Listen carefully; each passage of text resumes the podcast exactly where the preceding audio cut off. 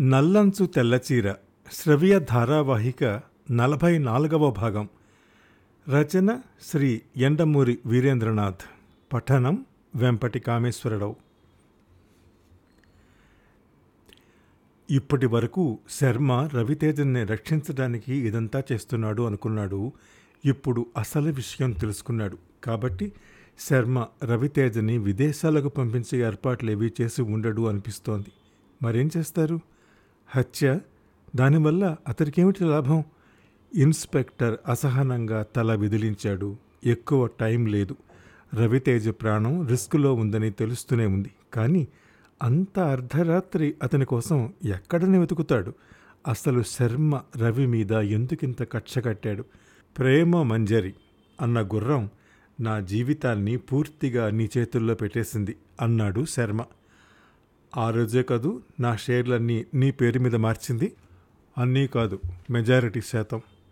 అవును అప్పటి నుంచే అన్ని నిర్ణయాలు నువ్వే తీసుకునే వీలు నీకు దొరికింది ఎండి అయ్యావు ఈ కారణం వలన నన్ను ఇంత ఉచ్చులో ఇరికించింది.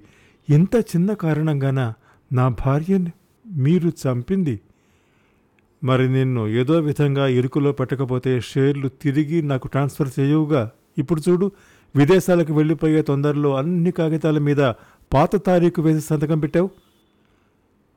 మనుషుల్లో రాక్షసులుంటారని తెలుసు కానీ మనసుల్లో ఇంత విషం పెట్టుకుని పైకి నటిస్తారని మాత్రం ఇప్పుడే తెలుసుకున్నాను. మీకు నేను దేంట్లో తక్కువ చేశాను? అనుకున్న ప్రకారం లాభాలు పంచుతూనే ఉన్నానుగా? తాగుడు గుర్రపందేలు నా బలహీనత. వాటిని ఆధారం చేసుకుని నా దగ్గర నుంచి యాజమాన్యాన్ని నీ చేతుల్లోకి తీసుకున్నావు. కానీ అవి ఏ మూలకి? ఒక గుర్రం మీద కాయటానికి కూడా సరిపోయేది కాదు. డబ్బు కోసం విలవెల్లాడిపోయేవాణ్ణి. కంపెనీ నా చేతుల్లో ఉన్న రోజుల్లో అతడి మాటల్ని మధ్యలో కట్ చేసి రవితేజ కసిగా కంపెనీ మీ చేతుల్లో ఉన్న రోజుల్లో దాన్ని పీల్చి పిప్పు చేసి జీవచ్ఛవంలా మార్చారు. మీ మీద నమ్మకం ఉంచి డబ్బు పెట్టిన డైరెక్టర్లందరికీ విండో షో చేసి చూపించారు అన్నాడు. అవును కరెక్ట్ నవ్వాడు శర్మ. కానీ నేనొచ్చి దానికి జీవం పోశాను ఈ స్థాయికి తీసుకొచ్చాను. ఏం లాభం? కంపెనీ పెరగసాగింది. లాభాలు మాకు తక్కువ ఇచ్చి మిగతా డబ్బంతా కంపెనీలోనే తిరిగి పెట్టసాగావు. చీర కొన్నవారికి పెటల్స్ బ్రా ఫాల్స్ కుట్టి ఇవ్వటం ఉచితం అన్నావు మేకప్ బాక్సు బ్లౌజ్ పీసు ఉచితం అన్నావు అన్నిటికన్నా ముఖ్యంగా పాపులర్ చీరలు అని పేరు పెట్టి రెండు వందల ఖరీదు చేసే చీరలు వందకే పోస్టు ద్వారా పంపించే స్కీమ్ ఏర్పాటు చేశావు. దానికి అడ్వర్టైజ్మెంట్ డెబ్బై ఐదు లక్షలు అన్నావు ఈ లోపల చెంచురామయ్య పోస్టల్ దొంగతనాలు ఏర్పాటు చేయించి ఈ స్కీమ్ని దెబ్బ కొట్టాడు. దాంతో మ్యాజిక్ మిర్రర్ అన్నావు. మరో కోటి రూపాయలు అందులో ఉంచడానికి డైరెక్టర్ని ఒప్పించావు. డబ్బు డబ్బు డబ్బు ఎక్కడ చూసినా పెట్టుబడే తప్ప రాబడలేదు. నాకు ఒళ్ళు మండిపోసాగింది. నిన్ను ఎలా ఈ పదవి నుంచి తప్పించాలా అని ఆలోచించసాగాను. కానీ బోర్డ్ ఆఫ్ డైరెక్టర్లలో చాలామంది నీ పక్షమే. నీవన్నట్టు కంపెనీ దినదినాభివృద్ధి చెందుతూ వచ్చింది. విమల్ వెరైటీ చీరలతో పోటీపడి ఒక స్థాయిలో వాటిని దాటిపోయింది. డైరెక్టర్లందరికీ నువ్వు దేవుడివి. కానీ నాకు చేతి దగ్గర స్వర్గాన్ని బలవంతంగా లాక్కున్న దుర్మార్గుడివి. నా చేతికి నయా పైసా రానివ్వకుండా వచ్చింది వచ్చినట్టు తిరిగి పెట్టుబడి పెట్టే రాక్షసుడివి. నా చేతులు కట్టేసినట్టు అయింది మామూలుగా అడిగితే ఇవ్వవని నిన్ను ఇరుకన పెట్టే పరిస్థితులు సృష్టించాను. నేను మీ దగ్గర నుంచి కంపెనీ నా స్వాధీనంలోకి తీసుకున్నప్పుడు నాలుక గీసుకోవటానికి కూడా పనికిరాని కంపెనీ అది. దీన్ని బంగారు బాతు చేశాను. నిజమే కానీ నాకు రోజుకో బంగారు గుడ్డు అవసరం లేదు. నా జీవితపు చివరి రోజుల్లో మొత్తం బంగారు బాతునే చంపి తినేయాలనుకున్నాను. దానికి నువ్వు నీ డైరెక్టర్లు ఒప్పుకోరు. ఎప్పుడో భవిష్యత్తులో కంపెనీ నెంబర్ వన్ అయితే నాకేమిటి లాభం?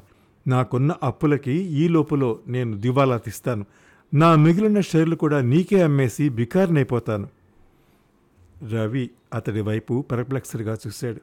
మీ మనసులో ఇంత ఆలోచన ఉందని చెప్తే నేనే ఇంకేదైనా మార్గం ఉందేమో ఆలోచించేవాడిని నేను మీకేం ద్రోహం చేశానని నన్ను ఇంత హీన స్థితికి తీసుకొచ్చారు. మీ సొంత మనిషి కన్నా ఎక్కువగా? సొంత మనిషా?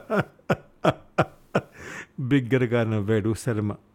నా భార్య కూడా అలా సొంత మనిషి అనుకుని నీకు ప్రేమలేఖ వ్రాసిందనుకుంటాను మొహం మీద బలంగా కొట్టినట్టు అయింది రవితేజకి.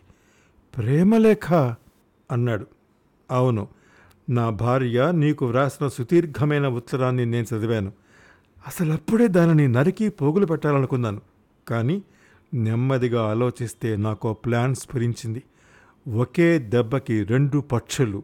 సొంత పెళ్ళం ఇంకో కుర్రాన్ని చూసి ముచ్చటపడితే ఏ భర్త ఊరుకుంటాడు? నువ్వు ఊరుకున్నావేమో కానీ నాకు అంత శాంతి సహనాలు లేవు. ఆ రోజు నుంచి నువ్వంటే మరింత కోపం పెరిగింది. అందరికీ నువ్వంటే గ్లామరే.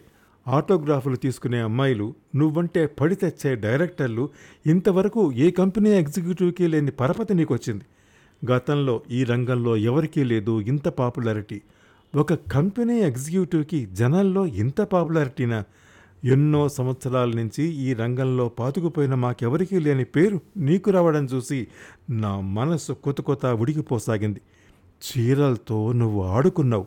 చీర కట్టిన ప్రతి స్త్రీ నాలుక మీద నీ పేరు ఆడసాగింది. మా జీవితకాలం మొత్తంలో మేము సాధించలేనిది ముప్పై ఏళ్ళ వయసులో నువ్వు సాధించావు. చివరికి నా భార్య కూడా నీకు వ్రాయడం ఆ మండే అగ్నికి పరాకాష్ఠ ఆ ఉత్తరంతో అగ్నిపర్వతం బద్దలైంది. నిన్ను చంపకూడదు. నిన్ను కుమిలి కుమిలిపోయేలా చేయాలి. ఇంతవరకు విజయంతాలకు తీపే రుచి చూశావు చేదు కూడా చూపించాలి. సరిగ్గా ఆ సమయంలో సుధాకర్ పిక్నిక్లో నీ భార్యతో చనువుగా ప్రవర్తించటం నా కళ్ళ పడింది. ఆ విషయం ఆకాశరామన్నగా నీకు ఫోన్ చేయించింది నేనే. రవితేజ తెల్లబోయి అతడి వైపు చూశాడు. శర్మ తనని ఒక కోణంలో నుంచే చూశాడు. ఈ స్థితికి రావడం కోసం తను ఎన్ని సుఖాలు వదులుకున్నాడో చూడలేదు. స్వంత ఇంటిని భార్యని కూడా నిర్లక్ష్యం చేసి ఈ యజ్ఞాన్ని నిర్వహించాడు. ఈ స్థానానికి రావడం కోసం జీవితమంతా ధారపోశాడు. ఈ రంగానికి ఒక గౌరవం కలిగించాడు. ఉప్పెన సృష్టించాడు. ఒక విజయం వెనుక ఇంత కష్టం ఉంటుందని తెలియని వీళ్ళు కేవలం విజయాన్ని చూసి ఈర్ష్యపడుతున్నారు. తనకున్నది ఒకే ప్రపంచం.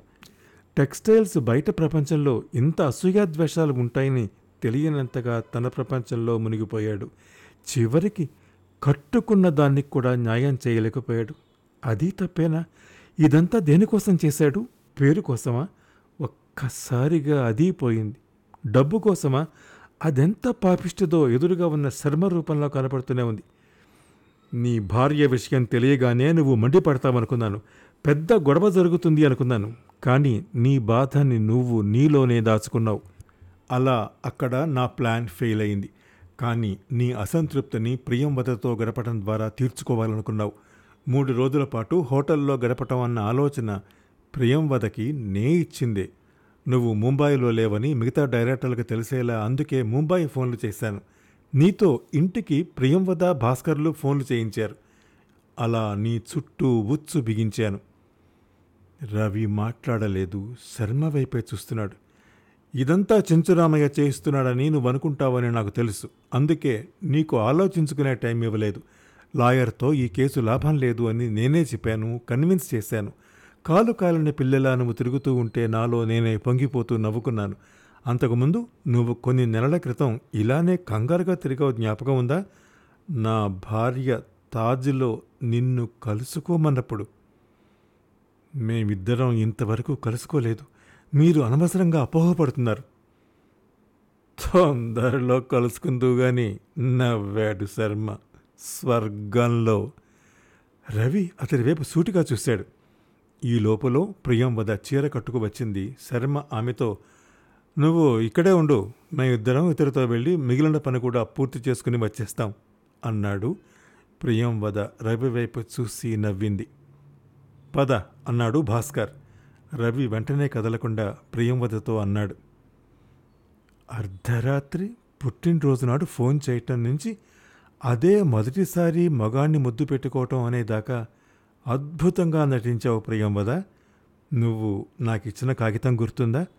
పదహారేళ్ళ అమ్మాయి మాటకారబ్బాయి అంటే ముచ్చట పడుతుంది. నిజమైన అమ్మాయి ఎప్పుడు తెలివితేటలకే పడిపోతుంది వగేరా. అందులో చివరి వాక్యంగా ఇంకొకటి చేర్చు. బరి తగ్గించిన అమ్మాయి డబ్బు కోసం ఏమైనా చేస్తుంది అని. నాకు నిన్ను చూస్తుంటే కోపంగా లేదు ప్రియంబద. జాలి వేస్తోంది. కేవలం నటనలోనే ప్రేమని ఇంత అద్భుతంగా చూపించగలిగిన నువ్వు నిజంగా ప్రేమించడం నేర్చుకుని ఉంటే ఒక పురుషుడి జీవితానికి ఎంతో తృప్తిని ఇచ్చి ఉండేదానివి. ఇలా శర్మ లాంటి నక్కల దగ్గర ఎముకలు ఏరుకుంటూ డబ్బు ఇచ్చే సుఖాల కోసం కక్కుర్తి పడేదానివి కాదు. నా జీవితం ఏవైనా కానీ నేను మాత్రం నేర్చుకున్న పాఠాన్ని నీకు చెబుతాను. ఆనందం అనేది పనిలో డబ్బులో చివరికి సెక్సులో దేనిలోనూ లేదు. అర్ధరాత్రి దాటాక నిద్రలో మెడ చుట్టూ పరుచుకునే రెండు చేతుల మధ్య నిశ్చింతలో ఉంది. నీ జీవితంలో ఏ స్టేజిలోనూ అది నీకు లభించదు శర్మ ద్వారా ఆమె కిటికీ దగ్గర నిలబడి చీకట్లోకి చూస్తూ ఉంది. ఆమె మొహం రక్తం ఇంకిపోయినట్టు పాలిపోయి ఉంది.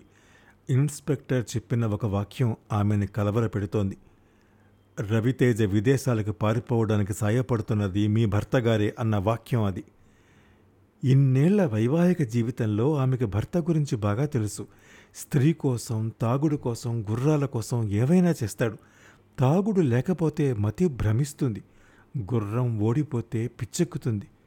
తన చర్మం మీద మచ్చలే దానికి సాక్షి. బట్టల కంపెనీని దాదాపు నిర్వీర్యం చేశాడు. రవి రాకపోతే ఎప్పుడో మూతపడి ఉండేది. రవి వ్యవహారాన్ని చేపట్టాక కొంతకాలం బాగానే ఉన్నాడు. కానీ మనిషి రక్తానికి అలవాటు పడ్డ పులి లాంటి వాడతనం. రవి అన్ని ద్వారాల్ని మూసివేయడంతో అతడు ఎంత ఫ్రస్ట్రేట్ అయ్యాడో తాగిన తర్వాత అతను మాట్లాడే మాటలే ఆమెకు చెప్పాయి. ఆమె ఒక ప్రేక్షకురాలిగా గమనిస్తూనే ఉంది. వచ్చిన డబ్బంతా రవి తిరిగి ఆ కంపెనీలోనే ఇన్వెస్ట్ చేయటం దానికే ఒక సుస్థిరత్వం కల్పించటం ఆ క్యాపిటల్ బడ్జెట్ ఇదంతా అతన్ని ఎంత ఇరుకున పెట్టాయో ఆమెకు తెలుసు. అతడిలోని రాక్షసుడు రోజు రోజుకి విజృంభించటం భార్యగా గుర్తించింది. అటువంటిది? తన భర్త అతన్ని రక్షించడం ఏమిటి? ఆమెలో ఏదో అనుమానం పెరిగి పెద్దదవుతోంది. అందులోనూ ఇన్స్పెక్టర్ చెప్పిన దాన్ని బట్టి ఈరోజు ఆఖరి రాత్రి. తనేం చేయగలదు? అసలు వాళ్ళిద్దరూ ఎక్కడున్నారో కూడా తెలియదు తన భర్త తెలివితేటల గురించి క్రిమినల్ బ్రెయిన్ గురించి తన వివాహ సమయంలోనే ఆమె గుర్తించింది. రాజకీయాల్లో సర్వం పోగొట్టుకున్న తన తండ్రిని ఎలా మర్చిపోయేలా చేశాడో ఆమెకి ఇంకా గుర్తుంది. అంత క్రిమినల్ తెలివితేటలున్న తన భర్త ఈరోజు రవిని రక్షించాడంటే రవి దగ్గరున్న షేర్ సర్టిఫికెట్లు. అవును. తెలివిగా వాటిని తన పేరు మీద మార్చుకోవడానికే రవి మీద ప్రేమ నటించి ఉంటాడు. కంపెనీ వ్యవహారాలన్నీ తిరిగి తన చేతుల్లోకి తీసుకోవడానికే ఇలా రక్షిస్తున్నట్లు నాటకం ఆడి ఉంటాడు. ఎలాగో విదేశాలకు వెళ్ళిపోతున్నాను అన్న భ్రమలో రవి ఆ కాగితాలన్నిటి మీద సంతకం పెట్టి ఉంటాడు. ఏం చెయ్యాలి? ఏం చెయ్యాలి? ఆమె ఆలోచనల్ని చెదురుస్తూ రోడ్డు మీద దూరంగా ఒక కారు ఆగింది. ఆమె కళ్ళు చిట్లించి చీకట్లో చూసింది. అది తమ కారే కానీ అందులోంచి దిగింది తన భర్త కాదు. ఎవరో ఇద్దరు వ్యక్తులు. అందులో ఒక వ్యక్తి రవి. కారు మళ్ళీ కదిలింది. ఆమెకెందుకో భయం వేసింది. ఏదో అదృశ్య శక్తి మృత్యువుని సూచిస్తూ ఆమెకు సంకేతం పంపుతోంది.